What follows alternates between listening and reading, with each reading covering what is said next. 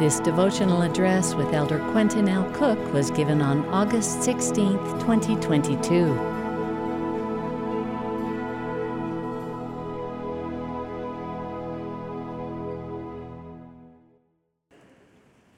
Brothers and sisters, welcome. We're pleased to have as our speaker this morning Elder Quentin L. Cook of the Quorum of the Twelve Apostles. We especially welcome his wife, Sister Mary Cook, who is seated next to him, as well as their family members and friends who have joined us. He was called as a general authority in April 1996, serving in the second quorum, the first quorum, and the presidency of the 70 prior to his call as an apostle. A native of Logan, Utah, Elder Cook received a bachelor's degree in political science from Utah State University and a doctor of jurisprudence from Stanford University. At the time of his call to be a general authority of the church, he was vice chairman of Sutter Health System. Previously, he was president and chief executive officer of a California healthcare system. Prior to that, he was a business lawyer and managing partner of a San Francisco Bay Area law firm. Elder Cook has served in the church as a bishop, stake president of the San Francisco, California stake, and as regional representative and area authority. As a young man, he served a mission in the British Mission. Elder Cook and his wife Mary are the parents of three children. We will now have the pleasure of hearing from Elder Quentin L. Cook.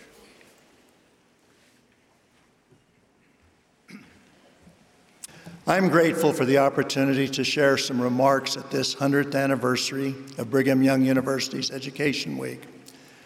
The first Leadership Week was held for a few days beginning on January 23, 1922. When you look at 1922, two other events have caught my personal attention. 1922 was the first time the church used the relatively new radio technology as a means of communication. The second event is the commencement of Aggie ice cream. Now, I, I realize that Aggie ice cream is a little frivolous, particularly at BYU, but having grown up in Cache Valley, it also has caught my attention. Coming back to Education Week, the stated purpose then was to provide spiritual as well as academic stimulation and training to leaders, particularly in church leadership lines. Over the years, the trend moved towards classes to enhance knowledge and continue education. These special classes relate to the regular classes taught at BYU. This event has continued to progress, evolve, and improve over the years. It blesses the lives of many people. Since 2008, Education Week has been the responsibility of the Brigham Young University Division of Continuing Education. I appreciate the fact from the, that from the beginning, the purpose was to provide spiritual as well as academic information. To use a little different phraseology, the effort has always been to increase knowledge and build faith in Jesus Christ.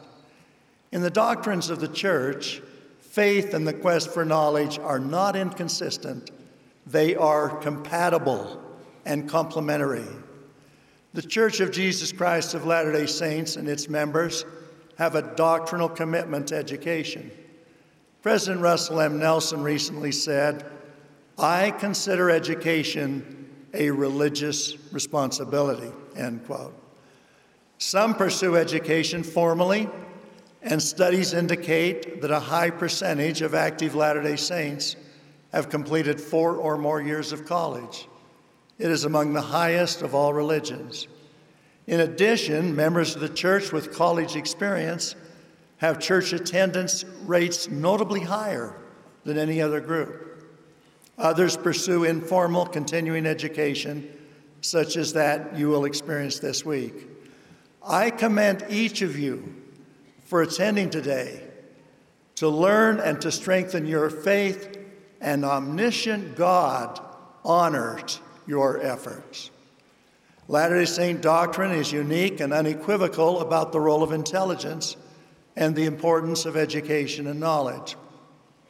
In section 93 of our Doctrine and Covenants, we are taught that truth is independent. It is knowledge of things as they are, and as they were, and as they are to come. The glory of God is intelligence, or in other words, light and truth. Exercising our agency to receive truth and light is essential.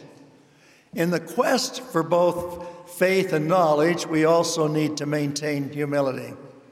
Faith and knowledge both require effort and commitment. We cannot expect to have faith at the center of our lives if all our efforts are expended on knowledge, sports, hobbies, making money, or other pursuits. I love and have often used the story Elder LeGrand Richards, then of the Quorum of the Twelve, used to tell of a man living in the southern part of the United States who sold rabbit pies. He had a significant business and produced a large number of pies. At some point, people became suspicious as the pies included horse meat. A charge was made that he was engaged in false advertising. He initially denied that the pies contained horse meat, but upon questioning, admitted that yes, there was a little horse meat. Upon further interrogation, he finally acknowledged that the pies were half horse and half rabbit. When asked what he meant by half horse and half rabbit, he said, one horse and one rabbit. Some of us want faith to be at the center of our lives, but it does not get our attention. It is the rabbit portion of the pie. My purpose today is to examine certain knowledge through the lens of revealed doctrine.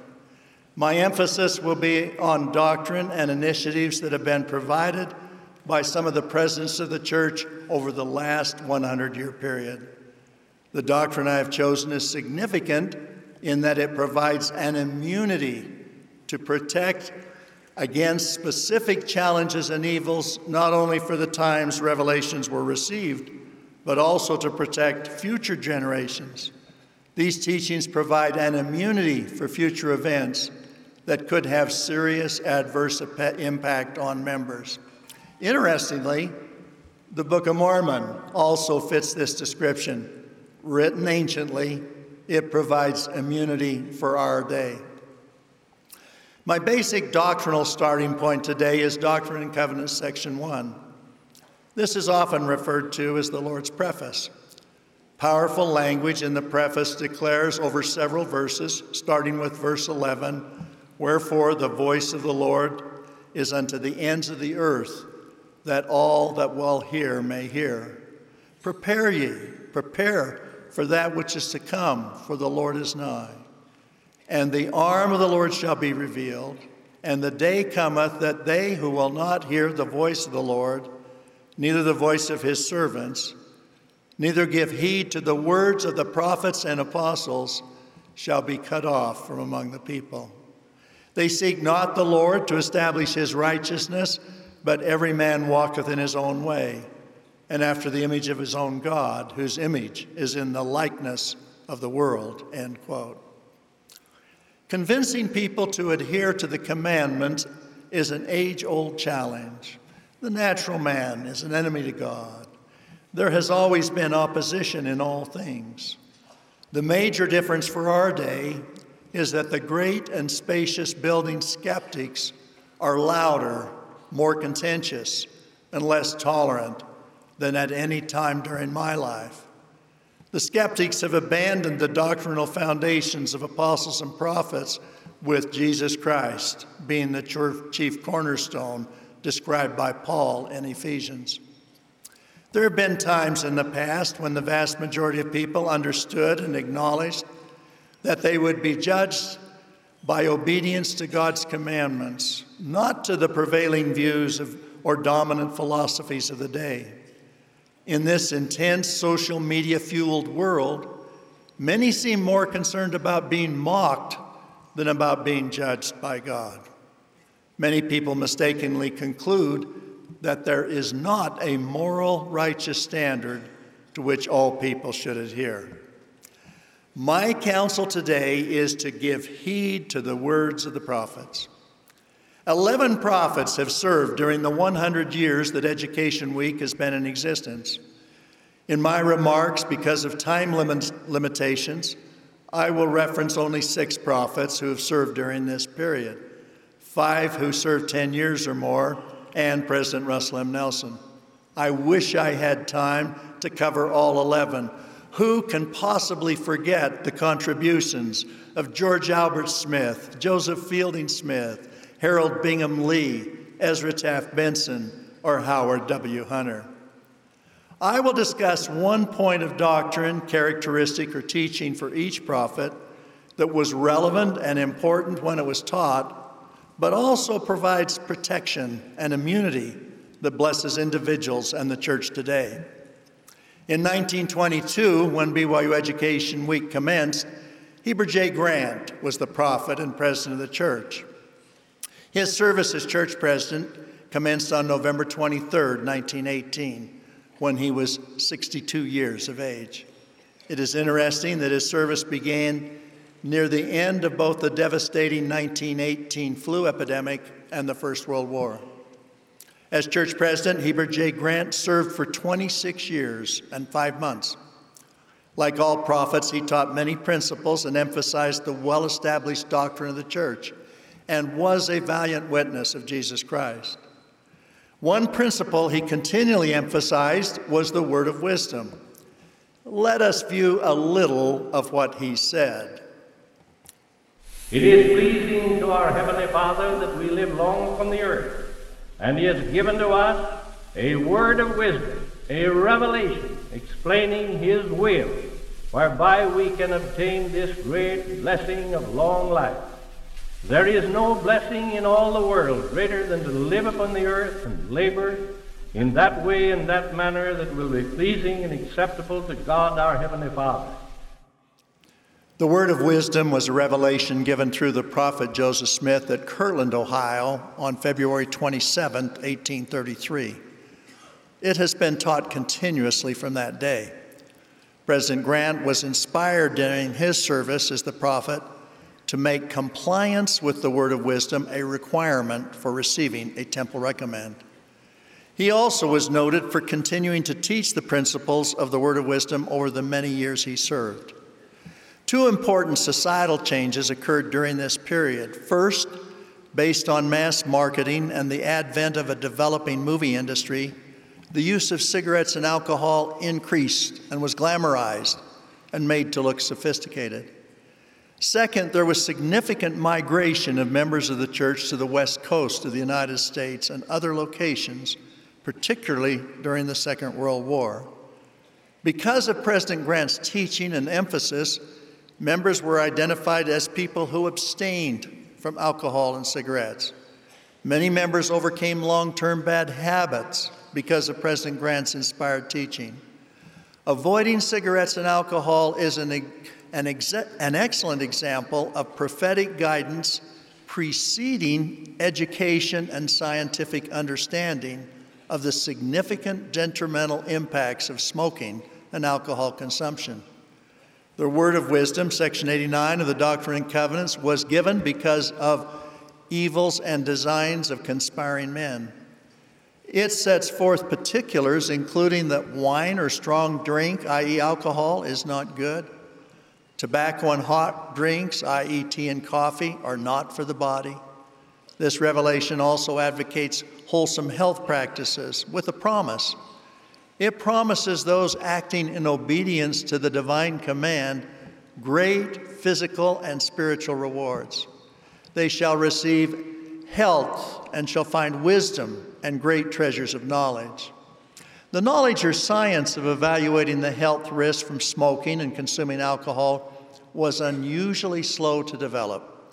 It was not until 1964, several decades after President Grant's strong prophetic support for the word of wisdom, that the Surgeon General of the United States concluded, quote, cigarette smoking is a health hazard of sufficient importance in the United States to warrant appropriate remedial action. The statistics today with respect to cigarette smoking are not in dispute. Smokers are more likely than non smokers to develop heart disease, stroke, and lung cancer. It is estimated to increase the risk of lung cancer by 25 times. So, what was portrayed as fashionable, sophisticated, and fun has in fact resulted in misery and untimely death for millions of people. Alcohol is perhaps the best example of prophetic revelation being ahead of science. Over many years, I followed a research project that commenced in the 1940s. Initially, there were 268 men attending Harvard University who were periodically studied over their entire lives. Later, others, including women, became part of the study. The goal of the original study was to find out about success and happiness. The study showed that college entrance scores and grade averages did not predict either success or happiness in later life. Early family happiness as a child and later a stable marriage were much more important. But a significant finding was the negative effects of alcohol on marital and lifetime success and happiness. I served in the senior leadership of two healthcare systems before my call to be a general authority for the church. I was amazed to discover the dominant role alcohol played in destroying health. Alcohol abuse touches one third of families and is involved in one fourth of hospital admissions. It plays a major role in death, bad health, and diminished accomplishment. Scientific studies continue to show the terrible adverse consequences of alcohol use. For example, a new global study has established that there were 1.78 million global deaths in 2020 due to alcohol use. It was the leading risk factor for deaths in men between the ages of 15 and 49. In the U.S., a recent study has found that alcohol related deaths skyrocketed more than 25% during the first year of the COVID pandemic to nearly 100,000 and killed more under age 65 Americans than COVID during 2020. Alcohol related deaths in America grew by an average of 3.6% annually between 1999 and 2019. In reciting primarily individual health issues, I've not attempted to categorize other serious alcohol impacts, such as accidents while driving under the influence, men trying to excuse physical and sexual assaults because of alcohol impairment, and the effects on fetal brains from alcohol use during pregnancy.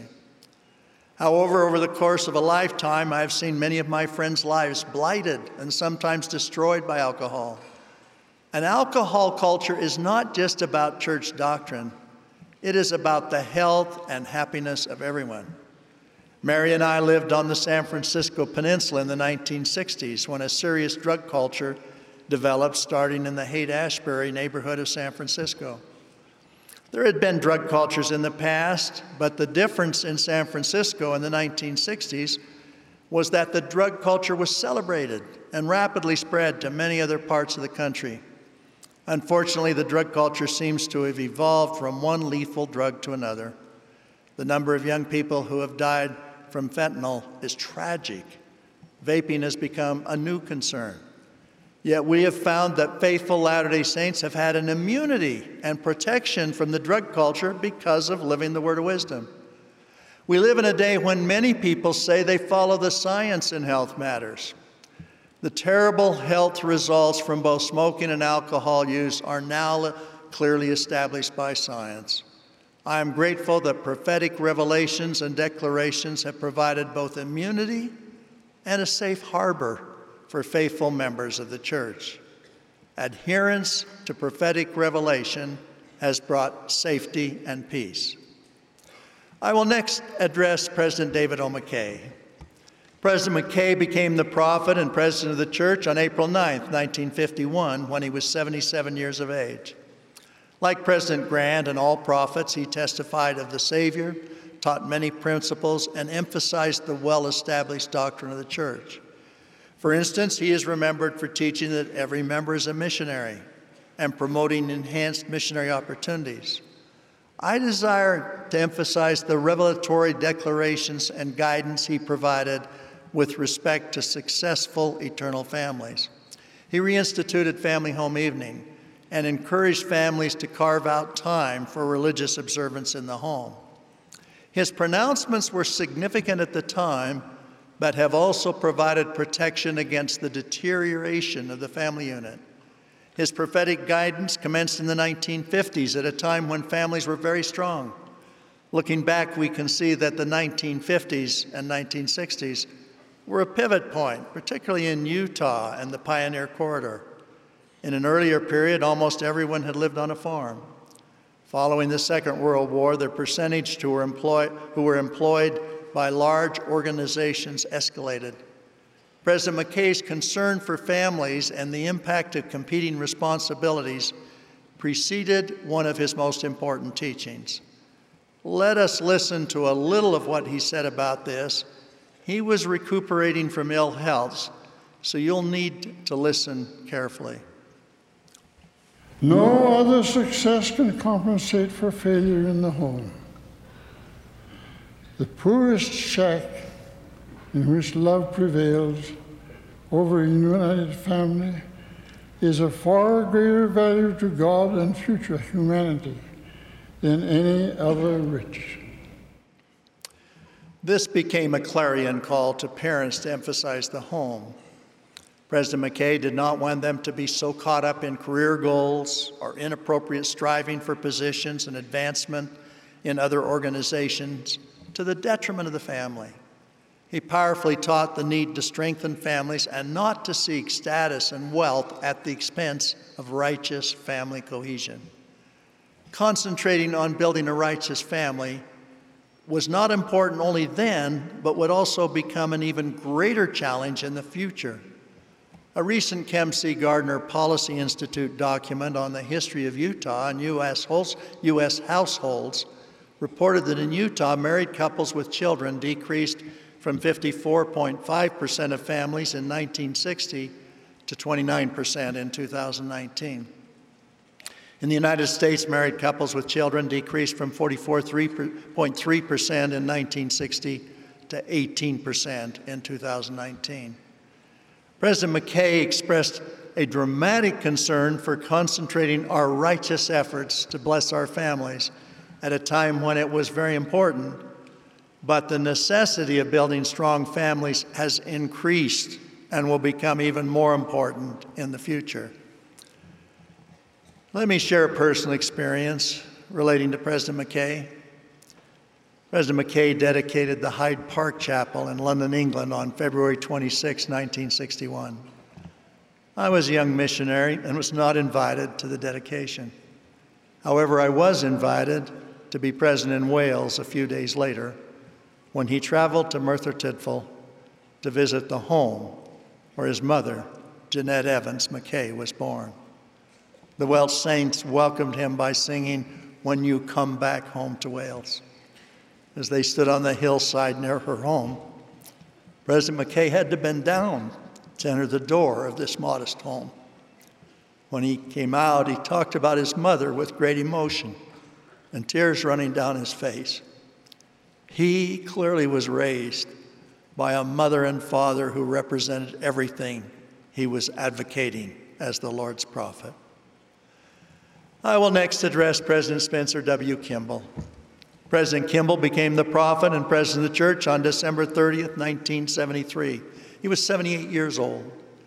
Like the previous prophets, he testified of the Savior, taught many principles, and emphasized the well established doctrine of the church. He is remembered for many things, including his emphasis on repentance and his revelation on the priesthood. In describing that revelation, he said, We had the glorious experience of having the Lord indicate clearly that the time had come when all worthy men and women everywhere can be fellow heirs and partakers of the full blessings of the gospel. End quote. Let us view a short reflection that President Kimball shared on that event.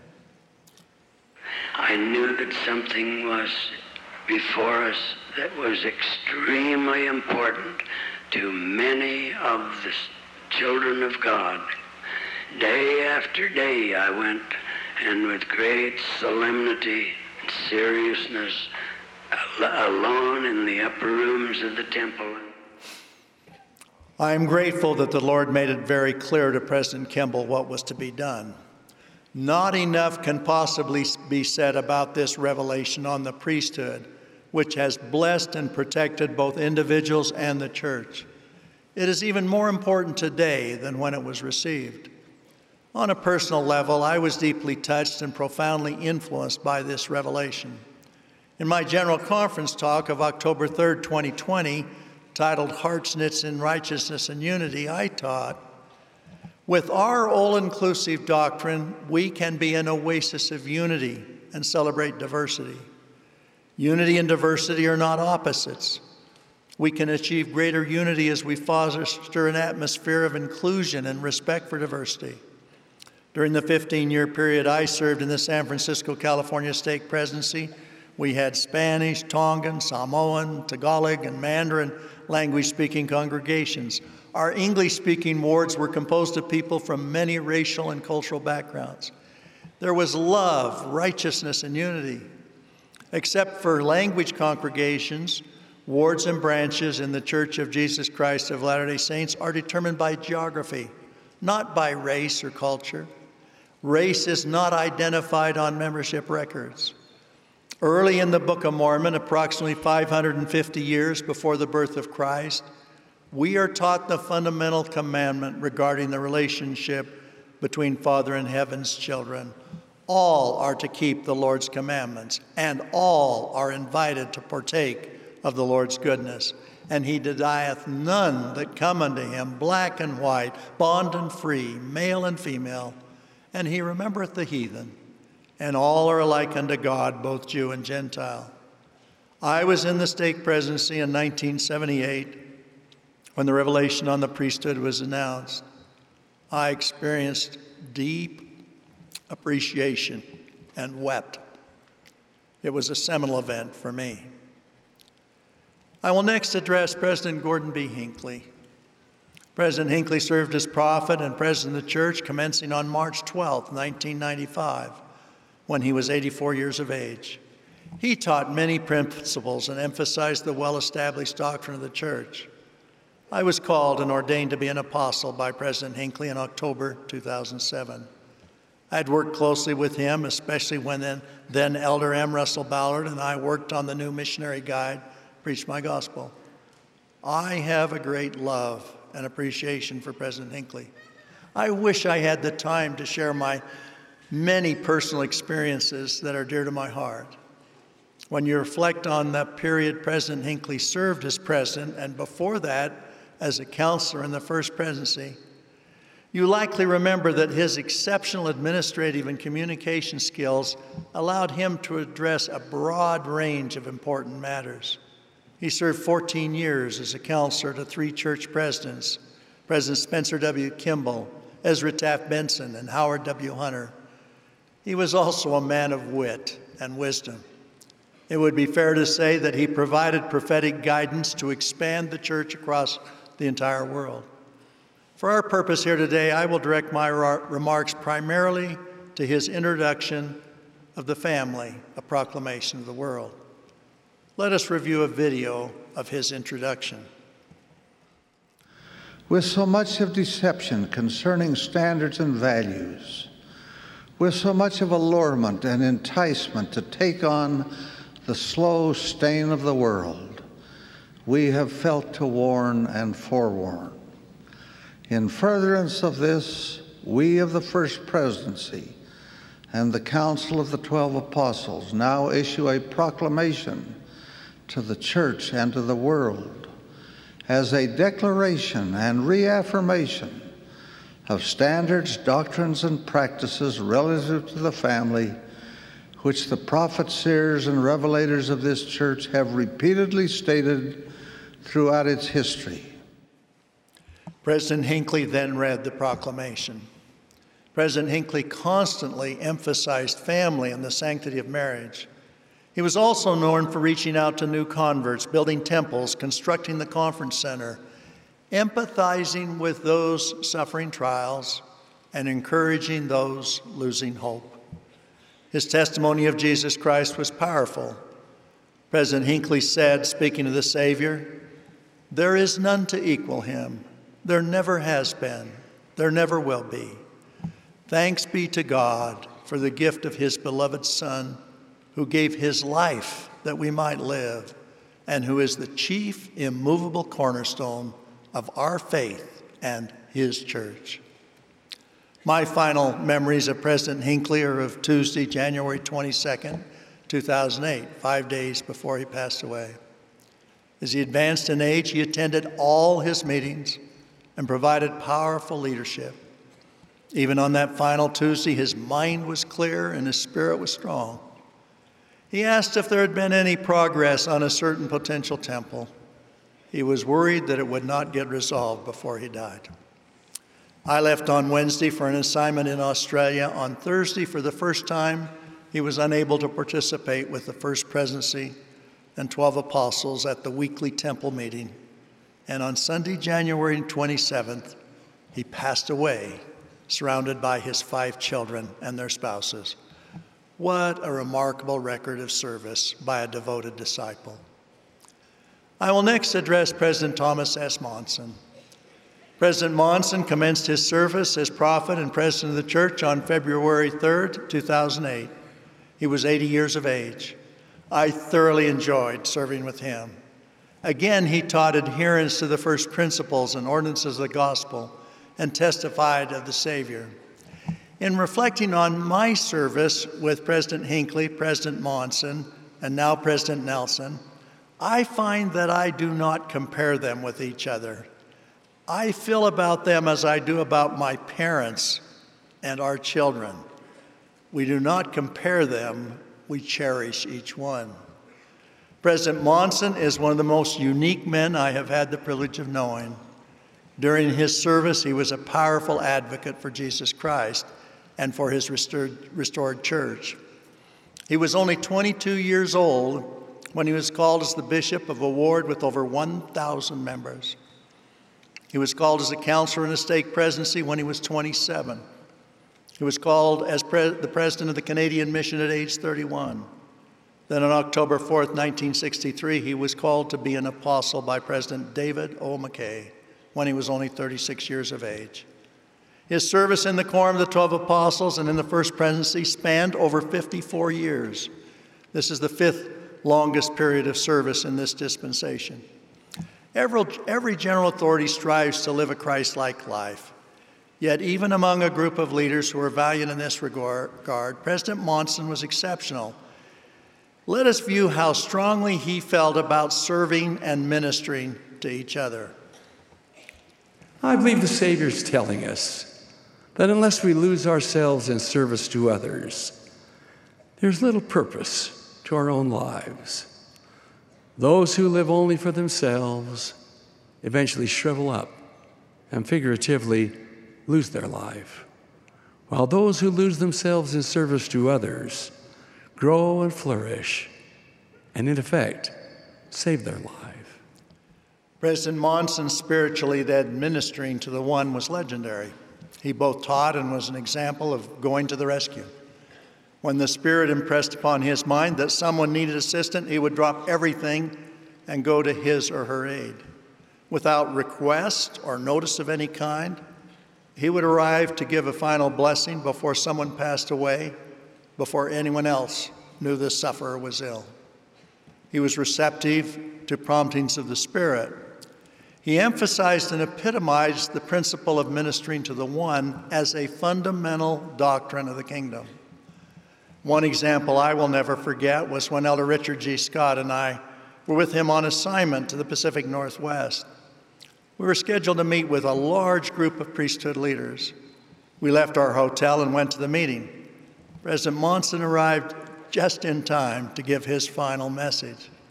We wondered if he had been ill checking with security, we found that he had become aware that a young mother of five small children was dying of cancer. He called her and met with her and her husband and the five children. He ministered to them and gave each a blessing. President Monson's personal example may have been even more important than what he taught in sermons in greatly enhancing the spiritual concept of ministering and going to the rescue.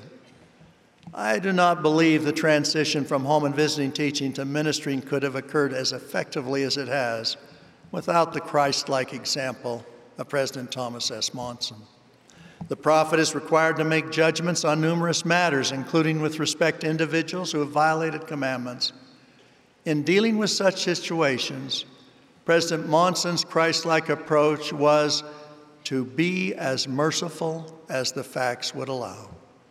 His ministering example was important for our day, but I believe it will be more important in years to come as ministering expands and blesses the members of the church. I will next address President Russell M. Nelson.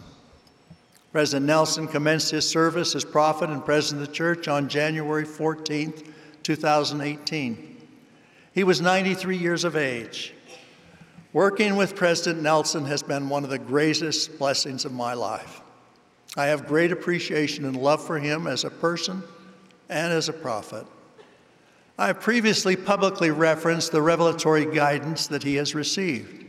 Let me share it with you at this time. Quote Those of us currently serving in the quorum of the 12 apostles have been blessed in our day as significant revelations have come through recent prophets. President Russell M. Nelson has been a commissioned agent of the Lord especially with respect to revelations to help families build sanctuaries of faith in their homes, gather scattered Israel on both sides of the veil, and bless endowed members in sacred temple ordinance matters. When important changes to bless our homes were announced at the October 2018 General Conference, I testified that in the deliberations of the Council of the First Presidency and the Quorum of the Twelve Apostles in the Temple, after our beloved prophet petitioned the Lord for revelation, a powerful confirmation was received by all. Let us view a little of what President Nelson said on that occasion. The new home centered, church supported, integrated curriculum has the potential to unleash the power of families as each family follows through conscientiously and carefully to transform their home into a sanctuary of faith. How blessed we are to have had this guidance during the pandemic. At that time, other revelations relating to sacred temple ordinances had been received but not announced or implemented. This guidance commenced with individual prophetic revelation to President Russell M. Nelson and tender and powerful confirmation to those participating in the process. President Nelson specifically involved the sisters who preside over the Relief Society, young women, and primary organization. The final guidance in the temple to the First Presidency and Quorum of the Twelve Apostles was profoundly spiritual and powerful. We each knew we had received the mind, will, and voice of the Lord. End quote. I believe the immunity and protection that will come from making our homes sanctuaries of faith and fully implementing home centered, church supported religious observance may be among the most important of the last 100 years. I believe future generations will be blessed by this revelation and that it will be a seminal instrument in helping to build faith in the Lord Jesus Christ. These prophetic declarations that I have addressed have provided and will provide immunity and protection in the future to allow members to be in the world but not of the world and prepare them for the second coming of the Savior. My purpose has been to examine worldly knowledge through the lens of revealed doctrine. These doctrines have and will continue to provide an immunity to protect against specific challenges and evils not only for the times the revelations were received, but also to protect us in our day and for future generations. We would be wise to always measure the knowledge we seek through a doctrinal lens. President Nelson has taught us that doctrine and true knowledge will ultimately support each other. That is why faith and the quest for knowledge are not inconsistent, but are completely compatible and complementary. Let me close by sharing what President Nelson has magnificently taught on giving heed to the words of the prophet. Quote, you may not always understand every declaration of a living prophet, but when you know a prophet is a prophet, you can approach the Lord in humility and faith and ask for your witness about whatever his prophet has proclaimed, end quote. My concluding counsel this morning is give heed to the words of the prophets. As an apostle of the Lord Jesus Christ, I bear my sure witness of the divinity of our Lord and Savior, Jesus Christ. I do so in the sacred name of Jesus Christ. Amen. This devotional address with Elder Quentin L. Cook was given on August 16, 2022. BYU devotionals are a production of BYU Broadcasting.